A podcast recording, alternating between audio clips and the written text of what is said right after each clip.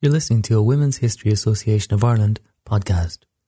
In this podcast, a paper from Besieged Bodies, Gendered Violence, Sexualities and Motherhood, the Women's History Association of Ireland's annual conference for 2020-2021.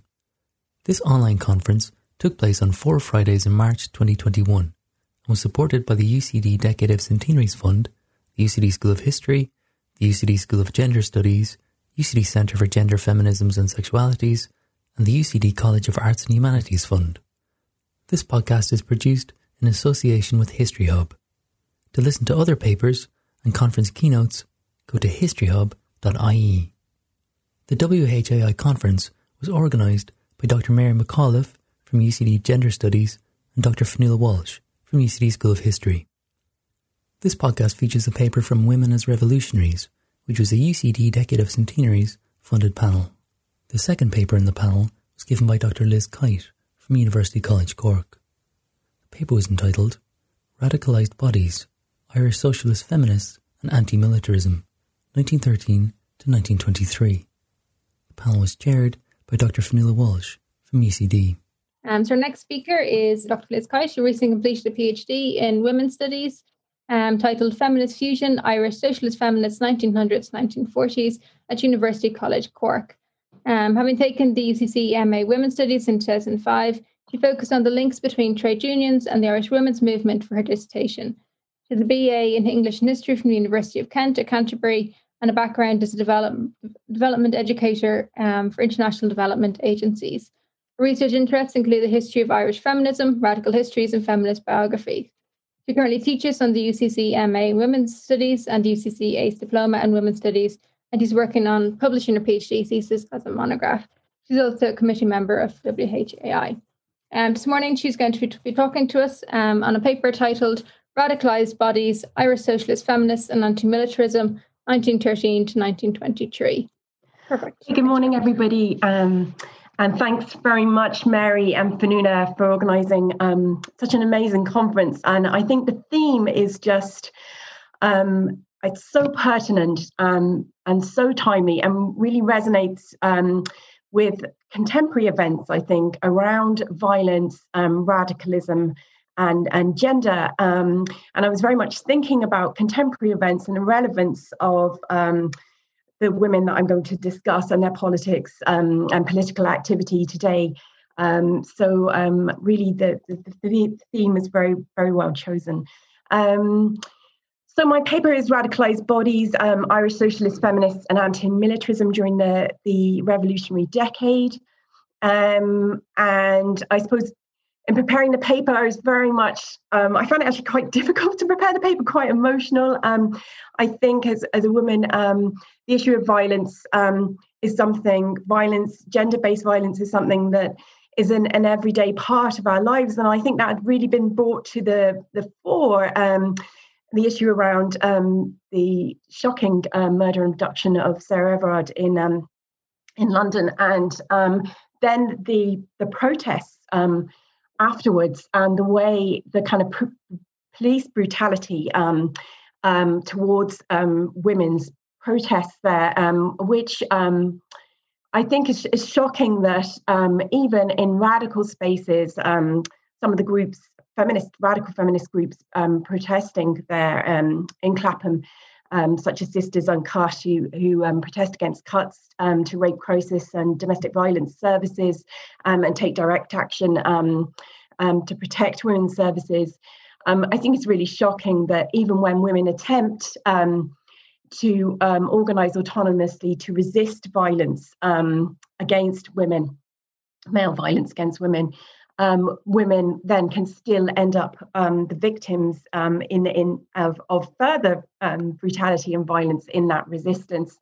Um, so um, and and uh, back in November when I started thinking about this paper, it kind of really resonated again the contemporary context that we had the presidential elections in the US and the level of kind of anti radical anti socialist abuse, um, misogyny, and racism that was leveled at um, Alexandria Ocasio Cortez and her so called squads of progressive, progressive um, Democrats. Um, and I just came across a headline recently where um, uh, Ocasio Cortez talks about how in the, the the insurrection in the in the Capitol, how she felt like it was a further trauma because it really brought back memories of um, um, um, that she was a sexual assault um, survivor. So I, I really this um, contemporary um, examples really I think bring to the fore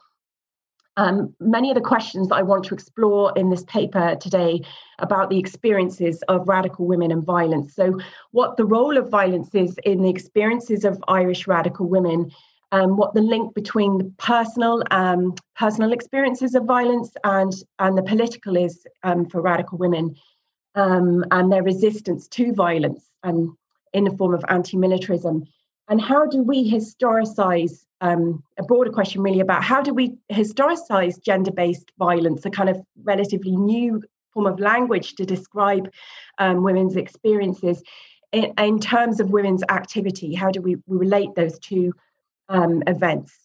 Um, so, um, looking at the the literature, um, um, um, building on on literature around radical women in Ireland, I'm, I'm very much building on the work of um, uh, Mary Cullen and Maria Luddy's brilliant collected biography on female ad- radical activists for social change, where they talk discuss about how far to the left many of Irish feminist activists were, and more recently, Mary McAuliffe and Liz Gillis's uh, study of women revolutionaries involved in the rising, and again, they note how far to the left and how many um, intersecting social movements those women were involved in. So I really want to kind of um, pick up on those themes and build in more detail a, a more fine-grained analysis of, of those women's um, interactions and their and their politics, particularly today um, in in, in the, on the theme of anti-militarism, which was um, very brilliantly um, introduced by Margaret Ward in her paper on from 1991 on um, feminist internationalism. Um, and the tension between the so-called essentialist feminists or kind of pacifist feminists um, and anti-militarist um, Republicans. And I suppose um, my focus today is is is more on those kind of on the anti-militarist left-wing Republican um, women. Um, so I want to focus um, in terms of, of, gender history on placing those women's uh, political activity in the wider Irish and international radical context. Irish women, I think, haven't previously been in any detail considered in, in this light. So um, I um, take the approach of looking at the process of um, um women's political identification um, to highlight the complexities of Irish women's identification with radicalism and through anti militarism um, this morning. And I think this process is influenced by intersecting positionalities such as class, sexuality, physicality, including disabilities, um, and um, of course, in the context of today's talk, um, your positionality in terms of your national identity or your race, your Irishness, um, and internationalism, um, which um, this morning's paper really in, interrogates.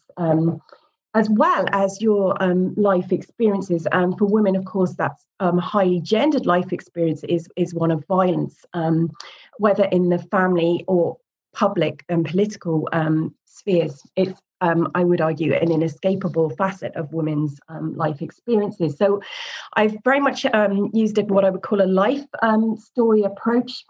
Um, and the sources that I focus on her foreground women's is a feminist approach, a biographical approach. So foregrounding the women's Irish radical women's voices and their um, female experiences um, of violence so um, I've taken a fine grained analysis of biographical items, mainly letters, um, diaries, um, political memorabilia, and inferior collected um, in personal papers of Irish radical women. And I've complemented that with um, particularly drawing on a new wave of biographies in um, Irish women's history, such as Lauren Arrington's brilliant old, biography of Markievicz um, um, Margaret Ward's recent um, biography of um, Hannah Sheehy Skeffington, Leeann Lane on Rosamond Jacob, um, Catherine Morris, um, Alice Milligan, and uh, Sonja Tiernan um, Eva Gore Booth, um, to name a few. But I've extensively looked at hundreds of um, biographies of um, Irish. Um, Irish radical women and political women to to inform this work. So there's some on the slides here. We have sort of the the core group of women that I started looking at, and who who could be considered um, radical, who um, um, and evinced a, a, kind of socialist politics, and were very much either on the left of, of, of the feminist movement, involved in labour um, and socialist and trade union politics, and were on the left of republicanism. And for most of them, all three of those um, um, political identities overlapped or intersected at, at any one time so that I would see that they are really part of the wider radicalism. Um, and I think that's important, not just in terms of Ireland, but in, internationally, that they saw themselves in that way. And this core group of women, um, through tracing um, their contacts and their life stories, um, uh, wider uh, the circles widen, I suppose, um, of of that group um, as as the research unfolded. Um, so, um, all of these women have in common a commitment to a total transformation of society um, rather than a kind of reformist uh, uh, approach. Um, but that their journey as, as radicals and as revolutionaries was a kind of a, a process. It was a, a, kind of fluid and dynamic process um, in, in relation to each other and, and to the context, um, the historical context unfolding. So, um, the life story approach, I suppose, incorporates two um, um, themes, really, I suppose, of um, gender history, which one um, very much coming from my women's studies background, which is um, to focus on the intersectional um, personal experiences informing political identity. and that's based on very much from the work of Han- uh, June Hannam and Karen Hunt's uh, work on British socialist feminists. so today looking at what personal experiences of, of violence radicalized Irish women, um, um, and which they were then able to recognize and articulate as a name, which is very important, I think, as part of a collective experience of as women, um, and then to form a gendered resistance and organization organized um, against organized violence. Um, and then to also take a, a gender relational perspective, um, so to look at the relationships between this group of women, how they interacted, and that was um, a, I was able to do that by a fine grain analysis and mapping um, through their um, personal correspondence and, and diaries. So their political friendships, um, very much um, in the way that Liz Stanley has used that approach um, to looking at the life of Emily Wilding Davidson and um, Davidson and Olive Schreiner. Um, um, so these kind of political friendships amongst um, radical women.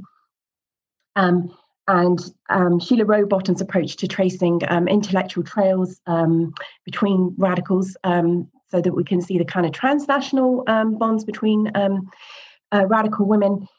and lastly, to look in a kind of more historical sociological manner at um, uh, feminist politics in, in Ireland, um, such as Linda Connolly um, has, has pioneered, um, and to understand um, Irish feminism as, as Irish feminisms, that it's um, it's diverse and it incorporates left a, a, a, strong left wing current, which was intersecting with other social movements at the time. Um, so that we don't see social movements in, in isolation, but we see how they interact um, together through um, activists, through female activists. And they're the kind of interlocutors, if you like, um, between um, uh, Labour, uh, feminism, and, and republicanism. Um, and I suppose the, the, last element to, to kind of gender relational um, perspective is to um, look at both the gender inclusive and exclusive context within radicalism, Irish radicalism, and internationally, um, and particularly the anti militarist activism, which shaped um, the experience of being a radical woman. Um, and violence, um, abuse, sexism, misogyny, and ha- harassment, both inside radicalism and outside of radicalism, shaped that experience. Um, so, um, as part of my PhD work, I, I, I mapped all of the radical women, um, the core group of women here um, in purple, um, and their links to the various um, uh, different radical groupings. Um, so it's my kind of alternative gender map of Atlas of the Revolution. um, um, and um, you can see there, particularly um, in the the uh, the colours have got changed. I think when I shared it here for some strange reason. Um, on but on the annotation here, but um, the kind of light orange colours there in the middle um, during the revolutionary period. We just have those three groups um, the Women's International League, um, the Irish Self Determination um, League, which was kind of Sinn Féin in, the, in, in Britain, um, and the Women Prisoners uh, Defence League. And those are the three um, main groups that radical women gravitate um, um, towards in this period and that they're politically active in. And there's a massive contraction in comparison to the pre um, revolutionary period. Um, um, and in the later um, uh, interwar period in the 1920s, you can see the number of groups has, contracted, um, which suggests that the, the um, gender inclusive space um, within the revolutionary period itself were in, in, a, in a period of extreme um, organised violence um, um, suggests that the women had to be a lot more creative in finding um, gender inclusive spaces that they could organise um, within to balance those competing um, claims of political identity of, of gender, class, and and nation, nationality and, and race. Um, so that's just to give you um, an idea of the groups um, that I'll be discussing in relation to the women's political activism um, this morning. Um, so to look at the kind of gender relational perspective um, in terms of um, just to quickly outline the kind of intellectual influences and trails between Irish radicals that influenced their anti-militarist politics and resistance to organised violence. Um, in terms of Irish radicalism, the um, key influences on, on Irish um, feminists were um, the male socialist feminists um, James Connolly and Francis um, Sheehy Skeffington. and they were important allies uh, for Irish radical women. so Connolly, for instance, advanced began by 1915 to kind of advance um, um, an Irish version of anti-militarism. Um, and in the worker of in worker um, paper of, of January 1915, he said, "There is no such thing as a humane or civilized war," um, citing the, the, socialist contention that all war is an atrocity. Um, he had also talked about how militarism undermines civil liberties um, and thinking back to um, the right to protest and, and women's right to, to resist um, in contemporary events, I think it's quite pertinent. But he, he talks in, 1909 in 1909 about the consecration of the flying machine um, to the cold task of holding in check the working class and making safe and profitable all sorts of attacks upon social and political rights. Um, and after the onset of the First World War, Connolly was much more explicit that war and revolution as direct um, or rev- war revolution um, as direct action um, may be necessary to free women or colonize um, populations or defend the working class. So um, in 1915, he talks about war may be forced upon a subject race or subject class to put an end to subjection of race, class, or sex. Um, so there's a kind of those multiple claims of political identity uh, being fused there by Connolly was a, a specific reference um, to uh, inclusion of, of, women in that um, war on war, as he called it, uh, an active um, and direct resistance to um, violence used to subject uh, vulnerable groups, particularly non-combatants. so um, and I, I, suppose that kind of uh, tone is then picked up picked up on by um, Irish radical women. Um, so in an Irish Citizen article, um, 19, August 1914, um, Hannah Sheehy Skeffington writes in Duty of Suffragettes that Irish women should demand a political voice because it was they who faced starvation at home for themselves and for their children in the context of, of the coming um, First World War.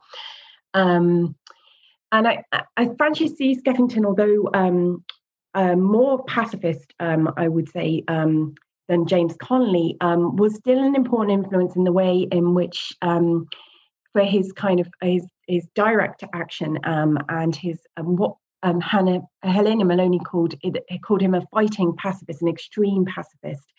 So this idea that you can oppose war, but you can, I suppose, a very strong anti-militarist um, um, argument here that that war war is wrong and violence is wrong, but it's okay to defend the weak for the weak to defend themselves. Um, and and uh, Jacob also um, discusses this in her diary in uh, discussions um, with other feminists around pacifism that it's it's unjustifiable um, to to leave the weak undefended um, in in that manner. So I think those two um, those two um, intellectual influences on the, development of our Irish um, women's anti-militarism and kind of revolutionary um, uh, approach uh, were important. the other, taking a gender relational perspective, the other important influence was um, transnationalism, particularly links um, with uh, British socialist feminists who often considered themselves Irish. They had Irish heritage, mo- um, or politically um, were very um, um, supportive of Irish independence. and against British militarism in, in Ireland. and that goes back to Eleanor Marx, who visited Dublin um, in the late um, um, in, in, the time of the Fenian Revolt, actually. Um, so we can see this kind of support from British socialist feminists quite quite early on in the in the late 1890s.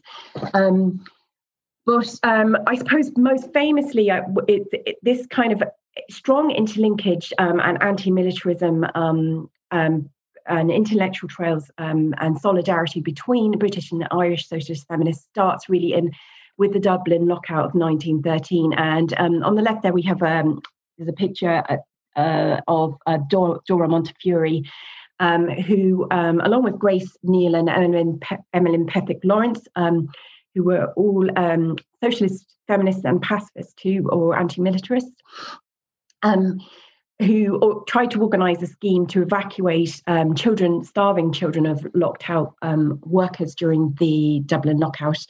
Um, and um, as a result, there was um, clerically um, uh, directed and organised um, mobs of violence trying to prevent um, children going to kind of heathen Protestant homes. But I think there's also an element of kind of anti socialist anti fear of of of the trade union power as well um, um, there. So um, and um, Dora Montefiore um, um, was actually imprisoned um, uh, or arrested um, for her role um, um, for suspicion of kidnap, kidnapping the children.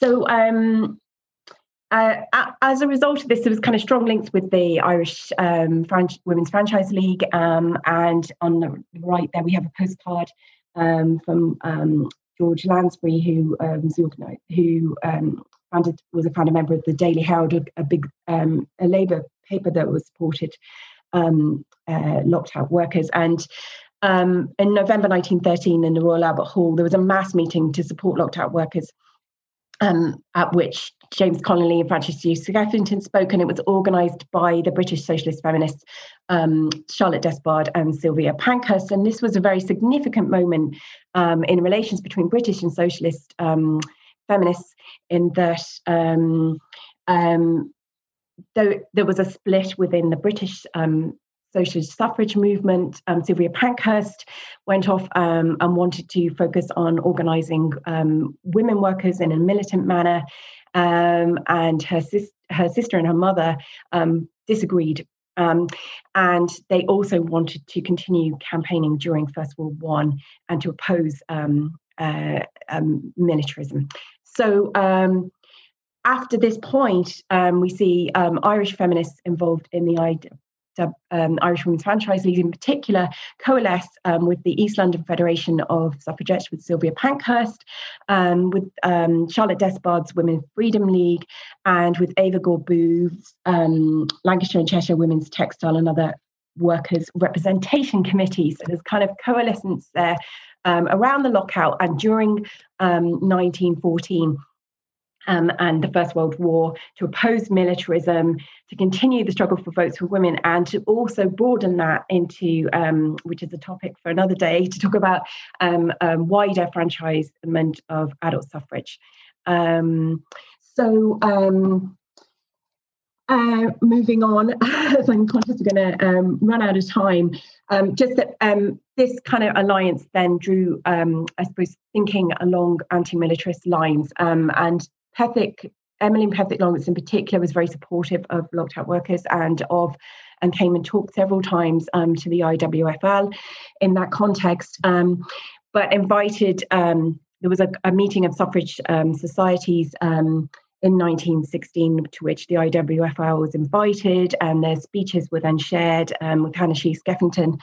And Pethick Lawrence was developing a kind of an internationalist, socialist, feminist um, anti-militarist um, idea um, during this conference. And just to give one, an idea of one quote um, which he'd shared with um, Hannah Sheehy Skeffington, she says, after the war, um, there would be a tremendous awakening of democratic forces. The element which desires coercion in the industrial field, the strengthening of rights of privilege and property, the extension of military systems would also be striving to attain um, um, a greater power. The women would have to decide um, which side they would take. If the present leaders of the suffrage movement would do so, they should link up the question of votes for women with the Great People's Charter of Liberties, which would be fought for after the war. After the war, the supreme, supreme issue would be liberty and democracy versus compulsion and autocracy. The movement for liberty was led by men because they had already very large organizations. Could the women's movement be linked up with that? Um, so, um, and there we have um, a um, some correspondence from Patricia Lynch, um, who was Irish um, and worked for Sylvia Pankhurst's um, uh, paper, the the Workers' Dreadnought. she was a journalist and uh, for the East London Federation of Suffragettes, and she corresponded with Hannah Sheehy Skeffington about partic- about setting up um, a Irish branch of the um, Women's International League for Peace and Freedom in London. Um, and um, so um, Emily Lawrence. And that neatly brings us um, on to 1916, um, which she um, produced the first known holograph account, Patricia Lynch, of.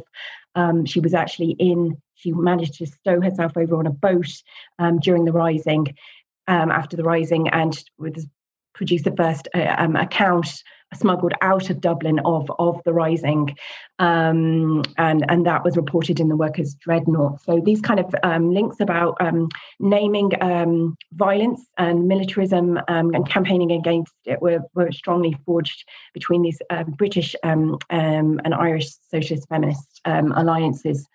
so I suppose the next case I want to look at in terms of the development of anti-militarism and the interlinkage and interweaving of um, um, personal and political um, experiences of violence amongst radical women, I suppose, is that um, um, the kind of very um, high-profile tragic case of Hannah Sheehy Skeffington's loss and the murder of her husband Francis, who was trying to organise a kind of civilian um, um, militia to um, counter looting, um, and he was shot by deranged army colonel. Um, and um, Hannah Sheehy Skeffington then tried to hold the British military authorities to account for his murder, which was a, a campaign which he didn't succeed in.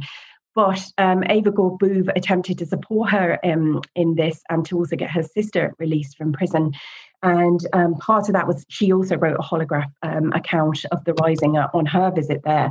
And she describes um, what she found when she went to um, to visit Hannah Sheehy Skeffington. She says both she and her husband were strong pacifists and possessed no weapons, but the windows of the room in which we sat were still broken by the volley fired into it by soldiers when there was no one in the house but herself and a little boy of nine. And I suppose that, that fear, the vulnerability of, of women and children um, to British mili- um, the, the, the, British brutality and force there, you know, also picks up on the kind of women's um, fear of gender um, based violence. I think it's kind of quite palpable in that um, um, account. so on the basis of, of, of these experiences and the failure of uh, her campaign, um, Hannah Sheehy Skeffington um, goes to the uh, to America in, in 1917 and does 250 lectures, initially under the uh, basis of her topic um, British militarism as I have known it, um, um, and um, later she under the pamphlet Impressions of Féin in America, she changes the emphasis to call for recognition of the Irish Republic as a small nation at the peace conference, which would follow at the end of the war. Um, this pamphlet was not published um, until um, the end of, of, of, of, 1919 due to wartime censorship and because of um, her anti militarist campaigning both in the US um, and her alliance with radicals um, who were against the draft and conscription. I just wanted to talk about really, I suppose um, that that tour was very much done um, um, in, in, alignment with the the Wobblies, the Irish Workers of the World, um, and their anti-conscription um, campaign. And she mainly talked in uh, with socialist groups. And then I wanted to just quickly pick up on uh, women's peace, the Women's Peace Crusade in um, in the UK um, with Charlotte Despard and Hanna Sheehy Skeffington, um, which was against conscription um, and also against militarism in Russia, increasingly towards the end. Um, and then um, an alliance between uh, the Women's International League um, and um, the Irish Self Determination League, which was Sinn Féin in in the UK, in Britain at this time, and um, um, during 1920, um, and a deputation of British socialist feminists um, actually visited Dublin, Cork, um, and Belfast to look at um, um, and take account of atrocities against violence against gender-based violence against women and children. And they did a big tour, a massive tour of the UK. So, together with Hanna Sheehy Skeffington and um, leading socialist feminists and um, in, in Britain um, and pacifists. So, um, so it was just to finish off there, really. Um, um, we obviously could have enough material for two talks here. there's just some handbills from that. So, it was just to say, I suppose, I think the continued um, the intransience of violence against women means that I feel um, the anti-militarist resistance of, against violence by radical women um, makes them still very relevant, I think, to um, to ongoing like how do we oppose violence against women to, to activists today? And that that you know i think um, we need to understand more um, about these women's politics. Um, and i think it, it's really interesting to look at how um, the kind of interrogates what we um, think of as as Irish, the kind of uh, Irish identity of, of radicalism, and that their links were much more um, international um, um and based on, on transnational solidarity with British feminists and American socialist feminists. So um, I hope that that's provided um, an insight into the, the complexity of identifying with radicalism for women and the gendered nature of violence in that experience. Thanks for listening to this podcast from Besieged Bodies, Gendered Violence, Sexualities and Motherhood, the Women's History Association of Ireland's annual conference for 2020 2021. You can listen to podcasts of keynotes and many other papers from the conference on historyhub.ie.